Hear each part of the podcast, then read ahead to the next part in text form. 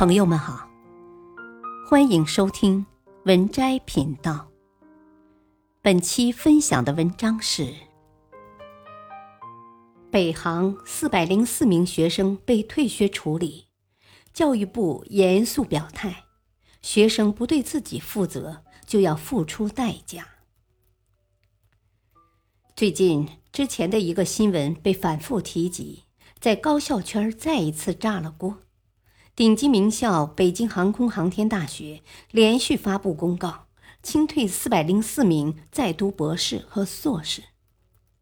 二零二一年一月十一日，北京航空航天大学决定对六位博士研究生进行退学处理。其实，二零二零年十二月以来，北航已经发布多则决定，共有四百零四名博士、硕士。和专业学位研究生遭退学处理或不再保留学籍，主要原因是超过了最长学习年限。力度之大，创下全国高校的记录。二零一九年，河北体育学院四十名学生因为长期旷课且未办理任何手续被退学。有些学生不满校方的处理而开始上诉维权。在教育部举办的新闻发布会上，教育部高等教育司司长吴岩表示：“现在有学生不对自己负责，不对家长负责，不对社会负责，他就应该付出自己应有的代价。要让一部分学生天天打游戏、天天睡大觉、谈恋爱这样的日子一去不复返。再把时间往前推移。”不难发现，这样的事情屡见不鲜。清华大学劝退处理了两位马克思主义学院博士生，华中科技大学多名本科生学业表现太差，被降为专科生。合肥工业大学一次性清退了四十六名硕士研究生。种种迹象表明，时代变了，学校不再是温室。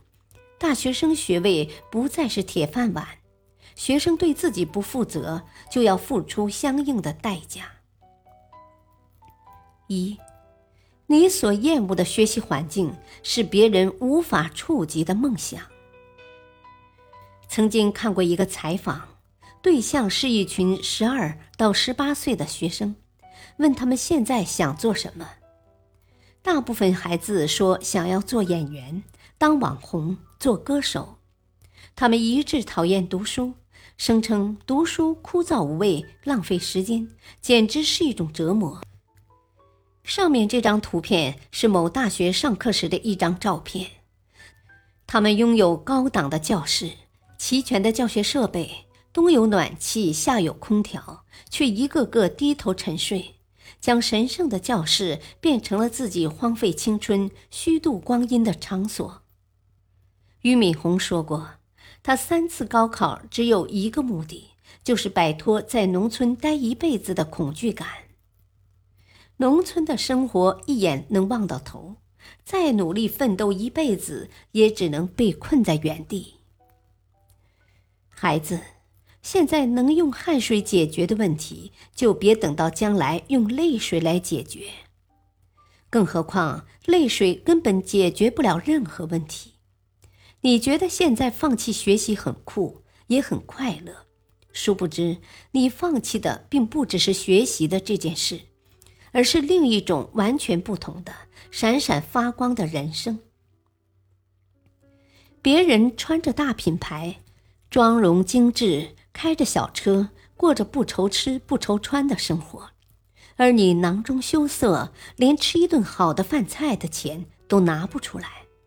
不要等到长大后才明白，你现在做对的每一道题，都让你成为更好的自己。你现在多拿的每一分，都会让你遇到更好的人生。相信你一定听过这样一段话：二十岁的贪玩，造就了三十岁的无奈；三十岁的无奈，导致了四十岁的无为；四十岁的无为，奠定了五十岁的失败。五十岁的失败，酿造了一辈子的碌碌无为。孩子，读书是你通向这功利世界的最体面武器。学习的苦，只要你主动咽下去，就能换来甜美的果实。生活的苦，是在你躺着不动的时候悄悄降临的。孩子，当你不想读书，或者觉得读书很苦很累时，就想想自己，想想未来吧。电影《风雨哈夫路》里，女主角说：“我在任何情况下都必须往前走。我和其他人来的世界不一样，我没有退路。我要更努力，更努力的把自己推到另一个世界中去。读书这件事，认真。”你就赢了。二，世界正在惩罚不好好学习的孩子。香港纪录片《穷富翁大作战》曾邀请了哈佛大学硕士、身价百亿的富豪田北辰来参加。在节目中，他和每小时薪资只有二十五港币的环卫工人互换身份，住进了龙屋。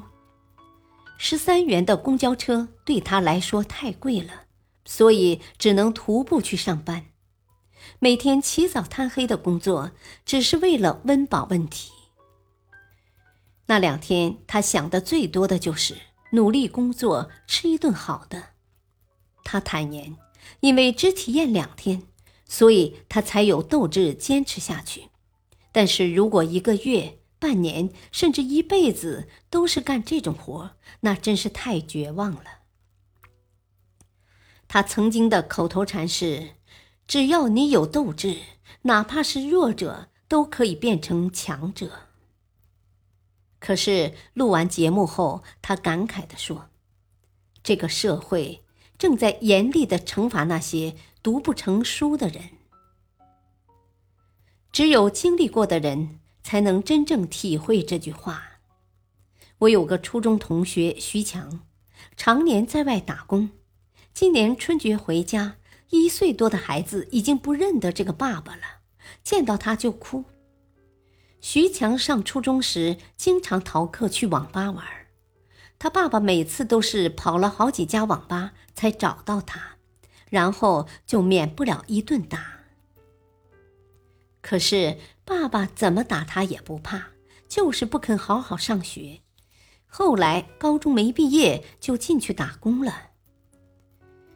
因为学历低，找工作处处碰壁，好不容易找到工作也都是体力活，工资又不高。